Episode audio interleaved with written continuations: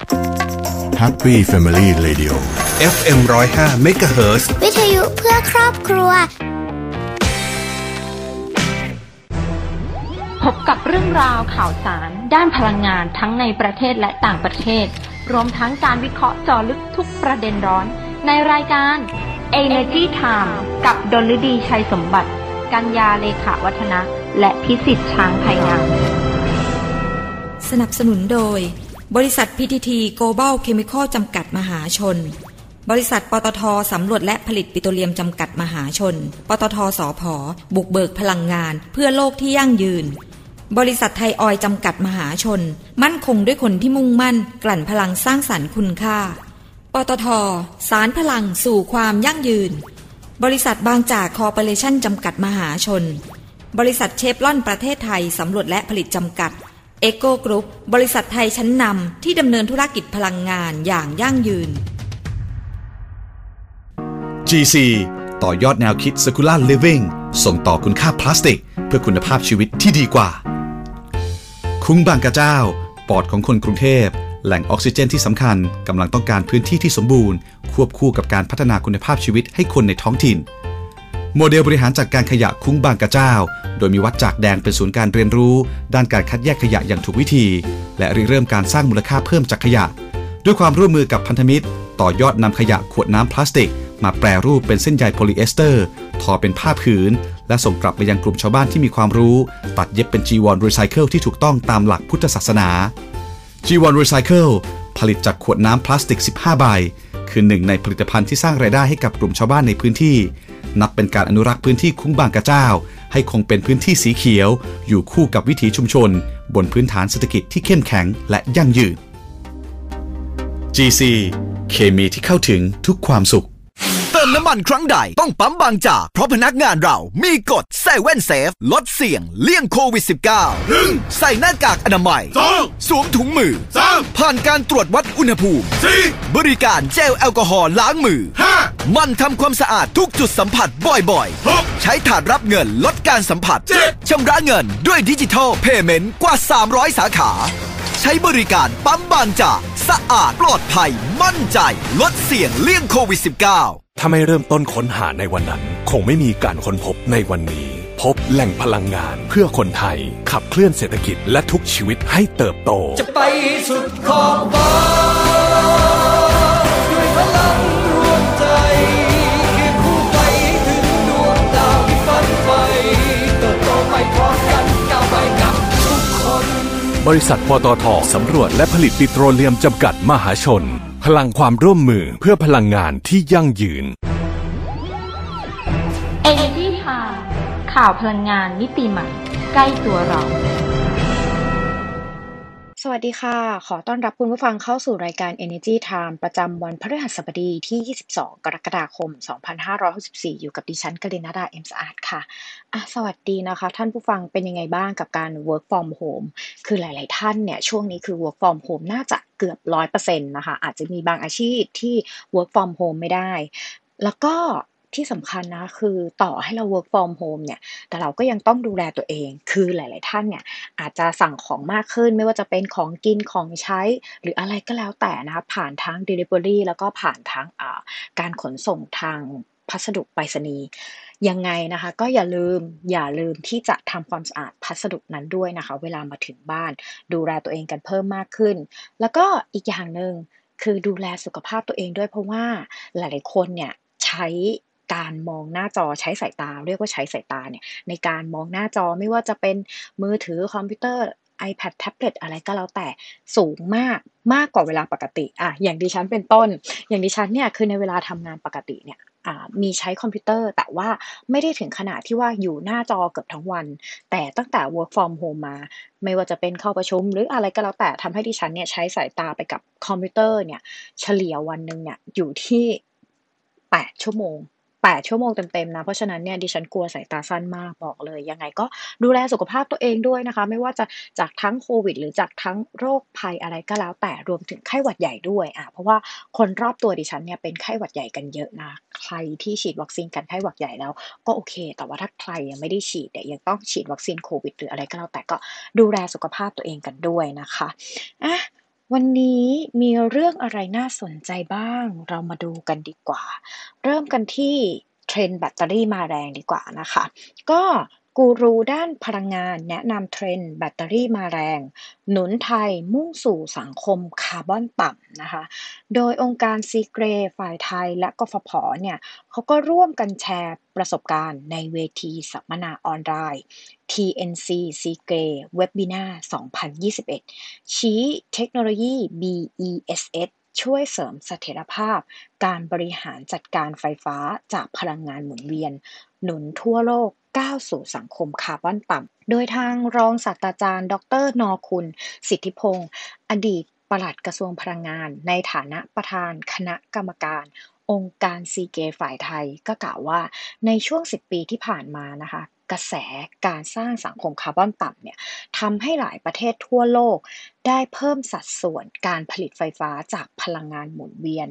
ทดแทนการใช้เชื้อเพลิงฟอสซิลเนี่ยมากขึ้น แต่เนื่องจาก ความผันผวนของการผลิตไฟฟ้า ที่เป็นไปตามสภาพแวดล้อมแล้วก็สภาพอากาศทำให้เทคโนโลยีแบตเตอรี่ Energy Storage System หรือว่า BESS เนี่ยเข้ามาช่วยสร้างเสถียรภาพ โดยปัจจุบันนะเทคโนโลยีดังกล่าวเนี่ยได้ถูกพัฒนาให้มีประสิทธิภาพสูงขึ้น แล้วก็มีแนวโน้มด้านราคาเนี่ยลดลงอย่างต่อเนื่อง ส่งผลให้การผลิตไฟฟ้าจากพลังงานหมุนเวียนร่วมกับ BESS เนี่ย เข้ามามีบทบาทสำคัญอย่างมาก ต่อเทรนด์การผลิตไฟฟ้าในปัจจุบัน อีกทั้งราคาแบตเตอรี่ที่ลดลงก็ยังเป็นส่วนสำคัญ ต่อการพัฒนารูปแบบการคมนาคม เข้าสู่สังคมการใช้ยานยนต์ไฟฟ้าหรือว่า EV มากยิ่งขึ้นในอนาคต ส่วนทางคุณบุญญนิตวงรักมิตรผู้ว่าการกฟผนะคะเขาก็ได้กล่าวถึงเทรนด์การผลิตไฟฟ้าในปัจจุบันว่า สภาวะโรครวนจากการเปลี่ยนแปลงของสภาพอากาศแล้วก็อุณหภูมิโรคที่สูงขึ้นเนี่ยทำให้หลายประเทศทั่วโลก มีแนวคิดรณรงค์ใช้พลังงานสะอาด เพื่อลดการปล่อยก๊าซเรือนกระจก เพื่อนำไปสู่สังคมคาร์บอนต่ำหรือ net zero emission ในอนาคต ซึ่งประเทศไทยนะคะก็ได้กำหนดแผนแม่บทให้สอดคล้องกับกระแสโลกดังกล่าว โดยในภาค การผลิตไฟฟ้ากฟผเนี่ยก็ได้ลดการปล่อยก๊าซคาร์บอนไดออกไซด์หรือว่า CO2 โดยเพิ่มสัดส่วนการผลิตไฟฟ้าจากพลังงานหมุนเวียน หรือ Hydro Floating Solar Hybrid ในพื้นที่เขื่อน 9 แห่งทั่วประเทศ รวมกำลังการผลิตนะคะก็ทั้งสิ้นก็ 2,725 เมกะวัตต์ ปัจจุบันนะคะติดตั้งที่แรกก็ที่เขื่อนสิรินธรจังหวัดอุบลราชธานี ถือเป็นโครงการโซลาร์เซลล์ลอยน้ำแบบไฮบริดขนาดใหญ่ที่สุดในโลก รวมถึงการพัฒนากริดโมเด r n i z a t i o n ให้มีความมั่นคงแล้วก็ยืดหยุ่นด้วยเทคโนโลยีต่างๆนะคะก็ได้แก่การพยากรณ์การผลิตไฟฟ้าจากพลังงานหมุนเวียน การติดตั้งระบบ Energy Storage ระบบ Battery Energy Storage System หรือ BESS ในพื้นที่สถานีไฟฟ้าแรงสูงบำเหน็จนรงจังหวัดชัยภูมิ แล้วก็ที่สถานีไฟฟ้าแรงสูง ชัยบาดาลจังหวัดลบบุรี แล้วก็ในภาคขนส่งนะคะกฟผเนี่ยก็ได้ส่งเสริมการใช้รถยนต์ EV เพื่อลดการปล่อย CO2 โดยพัฒนา แอปพลิเคชันที่ชื่อว่า Alexa สำหรับค้นหาสถานีชาร์จ ประจุไฟฟ้าทำการติดตั้งสถานีชาร์จ ประจุไฟฟ้า EleX by EGAT จำนวน 14 แห่ง แล้วก็ขยายเพิ่มอีก 30 แห่งในอนาคตนะคะ รวมทั้งจำหน่ายเครื่องชาร์จ ประจุไฟฟ้าภายในบ้านหรือว่า EGAT Wallbox แล้วก็พัฒนาแพลตฟอร์ม Black เอ็นนะคะที่สามารถจัดการและมอนิเตอร์การใช้พลังงานทั้งระบบ เพื่อนำข้อมูลเนี่ยมา จัดหาพลังงานให้เพียงพอต่อความต้องการ แล้วก็ทำให้ระบบไฟฟ้าของประเทศไทยเนี่ยมีความมั่นคง ก็ทางด้านมิสเตอร์วิลเฮมแวนบุสเซล่าผู้แทนจาก Wärtsilä สิงคโปร์แล้วก็มิสเตอร์อาชาวสนดิผู้แทนจาก f l u e n Energy เนี่ยก็กล่าวเสริมว่าเทคโนโลยีแบตเตอรี่ Energy Storage System เนี่ยได้ถูกนำมาใช้งานอย่างแพร่หลาย แล้วก็มีแนวโน้มเติบโต เพิ่มขึ้นอย่างมีนัยสำคัญ หากนำมาประยุกต์ใช้ร่วมกับการผลิตไฟฟ้าจากพลังงานหมุนเวียนแล้วก็พลังงานฟอสซิลเนี่ยจะสามารถลดต้นทุนการผลิตไฟฟ้าต่อหน่วย ของระบบได้มากกว่าร้อยละ 25 หรือหากนำไปใช้ร่วมกับการผลิตไฟฟ้าจากพลังงานหมุนเวียน ก็จะช่วยลดความผันผวนจากข้อจำกัดด้านสภาพแวดล้อม แล้วก็เสริมสร้างเสถียรภาพของระบบให้มีความมั่นคง ก็ถือว่าเป็นส่วนสำคัญนะคะในการเปลี่ยนผ่านเข้าสู่การใช้พลังงานสะอาด ในกระบวนการผลิตไฟฟ้าเพื่อก้าวสู่สังคมคาร์บอนต่ำในอนาคตคือตอนนี้ต้องยอมรับว่า โลกเราคือความเห็นส่วนตัวดิฉันคือโลกเราเนี่ย ภาวะหลาย ๆ อย่างลดลงจากโควิด ไม่ว่าจะเป็นการปล่อยก๊าซหรืออะไรก็แล้วแต่อาจจะลดลงจากผลกระทบที่ได้ที่ได้เกิดขึ้นในโลกใบนี้จากโรคระบาด ถึงแม้ว่าเราจะลดการปล่อยก๊าซ CO2 ไปแล้ว แต่เราก็ต้องทำด้านอื่นพัฒนาเทคโนโลยีควบคู่ไปด้วย อย่างเช่น การใช้รถ EV คือมีความรู้สึกว่ารถคันใหญ่เนี่ยไม่จำเป็นละ ไม่จำเป็นสำหรับการใช้ชีวิตอยู่ในเมืองอ่าก็อยากจะใช้รถคันเล็ก ๆ แล้วก็ชาร์จด้วยที่ชาร์จไฟฟ้านะคะ เป็นอะไรที่แบบ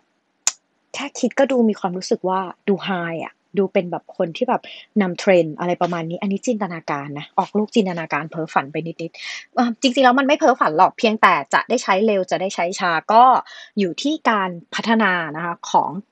เทคโนโลยีระบบต่างๆ เพราะว่าทุกวันนี้เนี่ยคือไฟฟ้าในประเทศเราก็ใช้เยอะเนาะ แล้วถ้าอีกหน่อยจะต้องมีรถยนต์ใช้ไฟฟ้ามาอีก เพราะฉะนั้นเนี่ย กฟผ หรือว่าไม่ว่าจะเป็นที่ไหนก็แล้วแต่ที่ผลิตไฟฟ้าเนี่ยเขาก็ต้องเสริมสร้างความมั่นคง ให้กับประเทศนี้อะไปกันที่ระยองบ้างดีกว่านะคะ ไปดูความคืบหน้าโครงการพัฒนานิคมอุตสาหกรรมเอโกระยองนะคะ หลังจากที่เอโกกรุ๊ปนะคะเขาได้พัฒนาพื้นที่โรงไฟฟ้าระยองเดิม ที่หมดสัญญาแล้ว ในตำบลห้วยโป่งอำเภอเมืองระยอง จังหวัดระยองนะคะ ให้เป็นนิคมอุตสาหกรรมเอโกระยอง ภายใต้แนวคิด นิคมอุตสาหกรรมอัจฉริยะสีเขียว หรือ Smart and Green Industrial Estate วันนี้นะคะก็มีความคืบหน้าแล้วนะคะ โดยปัจจุบันเนี่ยนิคมอุตสาหกรรมเอโกระยองเนี่ยก็ได้รับประกาศเป็นนิคมอุตสาหกรรมในราชกิจจานุเบกษาเรียบร้อยแล้ว เมื่อวันที่ 3 พฤษภาคม 2564 ที่ผ่านมา ขณะนี้นะคะก็อยู่ระหว่างการเตรียมการออกแบบให้นิคมเป็น Smart Design เพื่อรับสิทธิประโยชน์ในการส่งเสริมการลงทุนจาก BOI แล้วก็จะเริ่มก่อสร้าง และพัฒนาสาธารณูปโภคต่างๆ ในไตรมาส 4 ปี 2514นี้สำหรับนิคมอุตสาหกรรมเอโกระยองนะคะ ก็มีพื้นที่ประมาณ 621 ไร่ โดยจะพัฒนาเป็นพื้นที่ส่วนกลาง ซึ่งเอโกกรุ๊ปนะคะดำเนินการเองเนี่ย 200 ไร่ เน้นการสร้างสาธารณูปโภคต่างๆ ก็อย่างเช่น ระบบโครงข่ายไฟฟ้าอัจฉริยะ การพัฒนาพลังงานหมุนเวียนใหม่ ๆ นะคะ ในขณะที่จะพัฒนาเป็นพื้นที่อุตสาหกรรม421 ไร่สำหรับรองรับลูกค้าอุตสาหกรรม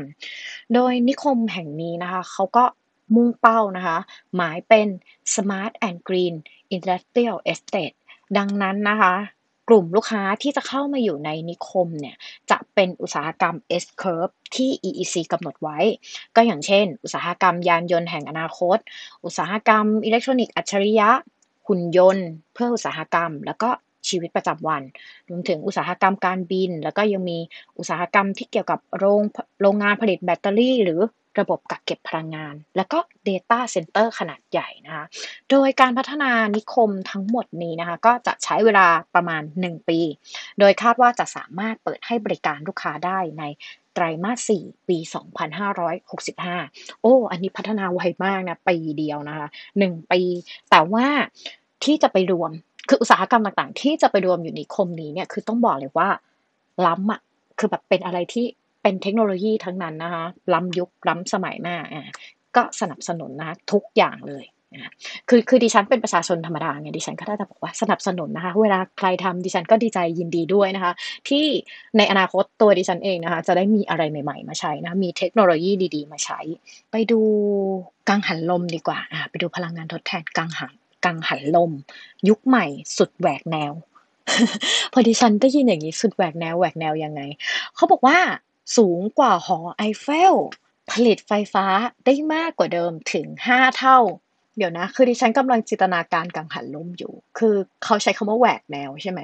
อะโอเค สูงกว่าหอไอเฟล คือนั่นหมายความว่า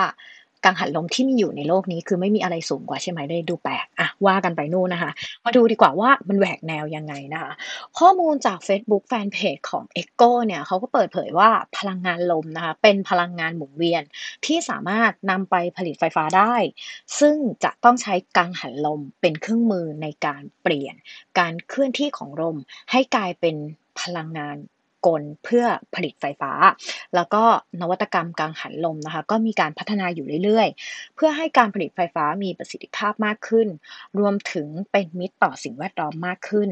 โดยเมื่อเร็วๆนี้นะคะ บริษัท Wind Catching System จากนอร์เวย์ก็ได้ออกมาประกาศการคิดค้น Wind Catcher เทคโนโลยีกังหันลมนอกชายฝั่งแบบใหม่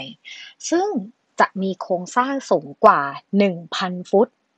ก็คือสูงกว่า 1,000 ฟุต ก็คือสูงกว่าหอไอเฟลอะแหละ แล้วก็จะติดตั้งด้วยกังหันลมขนาดเล็กจำนวนนับร้อยตัว แทนการใช้ใบพัดขนาดใหญ่ของกังหันลมแบบปกติ โดย Windcatcher 1 ตัว สามารถผลิตไฟฟ้าให้เพียงพอต่อประชากรยุโรปได้ถึง 80,000 ครัวเรือน คือกังหันลมปกติที่เราเห็นทั่วไปเนี่ยคือจะเป็นเสาแล้วก็เป็นใบพัดใหญ่ใช่ไหมแต่อันนี้เขาบอกว่าไม่เขาจะใช้เป็นกังหันลมขนาดเล็ก เป็นร้อยตัวอะหน้าตาแปลกอะอันนี้แหวกแนวจริงอะแปลกแปลกที่ฉันอยากเห็นหน้าตาจริง ๆ แล้วนะคะ โดยเขาบอกว่าเมื่อเปรียบเทียบแล้วนะคะ Windcatcher จำนวน 5 ตัวเนี่ย สามารถผลิตไฟฟ้าได้เท่ากับกังหันลมปกติ ขนาด 15 เมกะวัตต์เนี่ยจำนวน 25 ตัว ก็เรียกได้ว่าเป็นเทคโนโลยีที่ช่วยเพิ่มประสิทธิภาพในการผลิตไฟฟ้าได้มากกว่าเดิมถึง 5 เท่า แต่ลด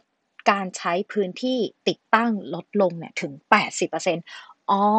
ะโอเค ดิฉันอธิบายง่าย ๆ เข้าใจง่าย ๆ แบบนี้ละกัน คือถ้าท่านผู้ฟังคนใดยังสอ่า สงสัยอยู่ คือปกติเนี่ย ถ้าเราจะติดเนี่ย เราอาจจะต้องติดสักแบบสิบตัวร้อยตัว เพื่อให้ได้กำลังการผลิตตามที่เขาต้องการ ถูกไหม แต่อันเนี้ย คือเขาบอกว่าเป็น เป็นต้นเดียวเลย เป็นตัวเดียวเลย กังหันลม ซึ่งขนาดมโหฬารมาก ต้องใช้คำนี้เลย เพราะว่าเขาบอกว่าสูงกว่าหอไอเฟล แต่ว่าในกังหันนั้นเนี่ย ในตัวใบพัดเนี่ย เราจะไม่ได้เห็นเป็นใบพัดใหญ่ ๆ ทีนี้เราจะได้เห็นเป็นใบพัดยิบยิบยิบเล็ก ๆ เนี่ยเต็มไปหมดเลยนะคะ โดยเขาพอเขาเทียบแล้วว่าห้าตัวเนี่ยผลิตได้เท่ากับกังหันลมปกติเนี่ยยี่สิบห้าตัว นั่นหมายความว่ามันประหยัดพื้นที่ไปได้เยอะ ถ้าสมมติในนั้นมีสักห้าสิบตัว ก็เท่ากับเราไม่ต้องตั้งเสาสองร้อยห้าสิบต้นเหมือนเดิม เราก็อยู่ในตัวเดียวเนี่ยแหละอ่านะ จริงประหยัดพื้นที่จริงอะอันนี้แหวกแนวจริงนะคะ แล้วก็ดีถือว่าเป็นเรื่องที่ดีเลยนะคะ โดยทาง Windcatcher เนี่ยเขาถูกออกแบบให้ติดตั้งง่าย แล้วก็มีอายุการใช้งานได้ถึง 50 ปี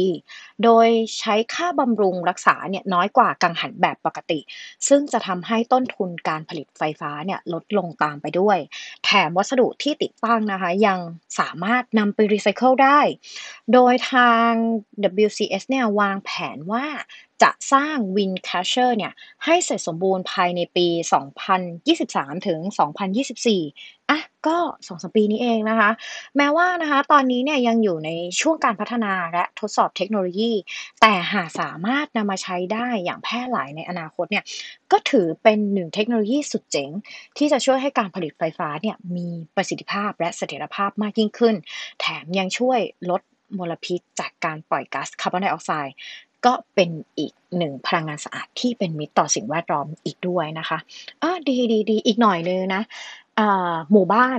หมู่บ้านหนึ่งถ้าเกิดว่าจะต้องใช้พลังงานทดแทนจากพลังงานลมเนี่ยจากที่เคยติดอยู่สิบต้นก็จะเหลือต้นเดียวอ่าก็ประหยัดเนื้อที่ดีดิฉันชอบดิฉันชอบความคิดนี้มากนะคะอะไปดูอะไรกันต่อดีขอเลือกดูเวลานิดนึงอู้เวลายังเหลือเหลือเฟือนะคะ ไปดูพลาสติกดีกว่านะคะ พลาสติก IQ เครื่องมือดิจิทัล เพื่อวางแผนบรรจุภัณฑ์พลาสติกนะคะ โดยข้อมูลจากแฟนเพจของ GC นะคะ ก็เปิดเผยว่าอีกหนึ่งความพยายามในการพัฒนากลยุทธ์ เพื่อลดขยะบรรจุภัณฑ์พลาสติก ก็คือการเปิดตัวพลาสติก IQ ซึ่งเป็นเครื่องดิจิทัลที่พัฒนาโดย The Recycling Partnership องค์กร ส่งเสริมด้านการรีไซเคิลในสหรัฐ และ System IQ ธุรกิจด้านการพัฒนาระบบเพื่อความยั่งยืน ภายใต้การสนับสนุนจากธุรกิจการค้าปลีกยักษ์ใหญ่อย่าง Walmart โดย Plastic IQ นะคะ เป็นเครื่องมือการวางแผนแบบคาดการณ์ล่วงหน้า โดยใช้ฐานข้อมูลของอุตสาหกรรมที่เกี่ยวข้อง ซึ่งจะช่วยให้บริษัทต่างๆนะคะสามารถจัดลำดับความสำคัญของการดำเนินการ เพื่อจัดการกับขยะบรรจุภัณฑ์พลาสติก ให้บรรลุเป้าหมาย ด้านความยั่งยืน แล้วก็ก้าวไปสู่ระบบเศรษฐกิจหมุนเวียนได้เร็วขึ้นในท้ายที่สุด โดย Plastic IQ นะคะ เปิดให้บริการฟรี โดยไม่มีค่าใช้จ่าย เพื่อให้บริษัททุกขนาดและ ทุกประเภทธุรกิจสามารถวิเคราะห์ข้อมูลด้านบรรจุภัณฑ์ของพลาสติกของตน และคำนวณได้ว่ากลยุทธ์ของบริษัทเนี่ยส่งผลต่อต้นทุน รวมถึงสร้างผลกระทบด้านพลาสติก และการปล่อยก๊าซคาร์บอนไดออกไซด์อย่างไรนะคะเอ่อ Plastic IQ เนี่ยจะวิเคราะห์ข้อมูลของผู้ใช้ แล้วก็จะช่วยให้บริษัทต่างๆเนี่ยสามารถคำนวณวงจรของบรรจุภัณฑ์พลาสติก ตั้งแต่การผลิต การบริโภคไปจนถึงการสิ้นอายุการใช้งาน อีกทั้งนะคะยังให้คำแนะนำเกี่ยวกับขั้นตอนต่างๆ ในการลดใช้พลาสติก การเพิ่มประสิทธิภาพบรรจุภัณฑ์แล้วก็การสร้างระบบที่ดีขึ้น โดยอาศัยฐานทรัพยากรข้อมูลขนาดใหญ่ และมีแนวทางการปฏิบัติที่ผู้ใช้เนี่ยสามารถทำได้จริง เพื่อเสริมสร้างเป้าหมายด้านความยั่งยืน ตอบสนองต่อความคาดหวังของลูกค้าแล้วก็ ผู้มีส่วนได้ส่วนเสีย รวมทั้งสร้างโอกาสของการลดต้นทุนทางธุรกิจ ซึ่งปัจจุบันนะคะบริษัทที่เข้าร่วมโครงการนี้นะคะก็ได้แก่ Colgate Palm Olive Company Grove Collaborative Happy Family Organic Johnson Johnson Consumer Health Kellogg Company Nestle Unilever แล้วก็ Walmart ก็จะเห็นว่าแต่ละคนที่เข้าร่วมในโครงการนี้นะ เป็นยักษ์ใหญ่ทั้งนั้นนะคะอะ ดูถุงวิบวับดีกว่า ดิฉันเห็นและดิฉันสนใจ ถุงวิบวับคืออะไรนะคะรถเลเยอร์ถุงวิบวับสร้างโอกาสรีไซเคิลนะคะสำหรับแฟนขนมกรุบกรอบอ่าดิฉันเลยนะคะ เป็นหนึ่งในนั้นนะคะ ต้องมีขนมติดบ้านตลอดนะคะ โดยเฉพาะมันฝรั่งทอด ย่อมรู้จักดีกับถุงวิบวับ ที่ฉันเพิ่งรู้นะเนี่ยว่าถุงที่ใส่ขนมเนี่ยเรียกว่าถุงวิบวับ หรือถุงอลูมิเนียมฟอยล์ที่ใช้บรรจุสินค้าหลากหลายประเภท ตั้งแต่อาหารเครื่องดื่มไปจนถึงเครื่องสำอางและยา ทำจากฟิล์มพลาสติก และแผ่นอลูมิเนียมฟอยล์ประสานเข้าด้วยกันโดยใช้ความร้อนกาว หรือสารเคมีชนิดอื่น ๆ มาเป็นตัวเชื่อมระหว่างชั้นฟิล์ม ซึ่งมีจำนวนมากกว่า 2 layer ขึ้นไป ตามวัตถุประสงค์ในการใช้งานนะก็อย่างเช่น ป้องกันความชื้น ไขมัน แสงแดด อากาศ หรือสารเคมีทำให้ยืดอายุของสินค้าได้นานขึ้น แล้วก็ป้องกันความเสียหาย โดยถุงวิบวับบางๆเหล่านั้นนะคะได้ผ่านการ เคลือบมาเป็นชั้นๆ ด้วยวัสดุที่แตกต่างกันในแต่ละ layer และยากที่จะแยกออกจากกัน จึงทำให้ยากต่อการนำไปรีไซเคิลและมักต้องลงเอยด้วยการฝังกลบ แต่ Jiaying Li นักศึกษาปริญญาเอกจาก The University of Twente นะคะ ก็มี solution ง่ายๆสำหรับปัญหานี้นะคะ นั่นก็คือการลดจำนวน layer เหล่านั้น และแทนที่ด้วย วัสดุเคลือบชั้นเดียว แต่มีฟังก์ชันการทำงานหลายอย่าง โดยใช้โพลิเมอร์ประเภท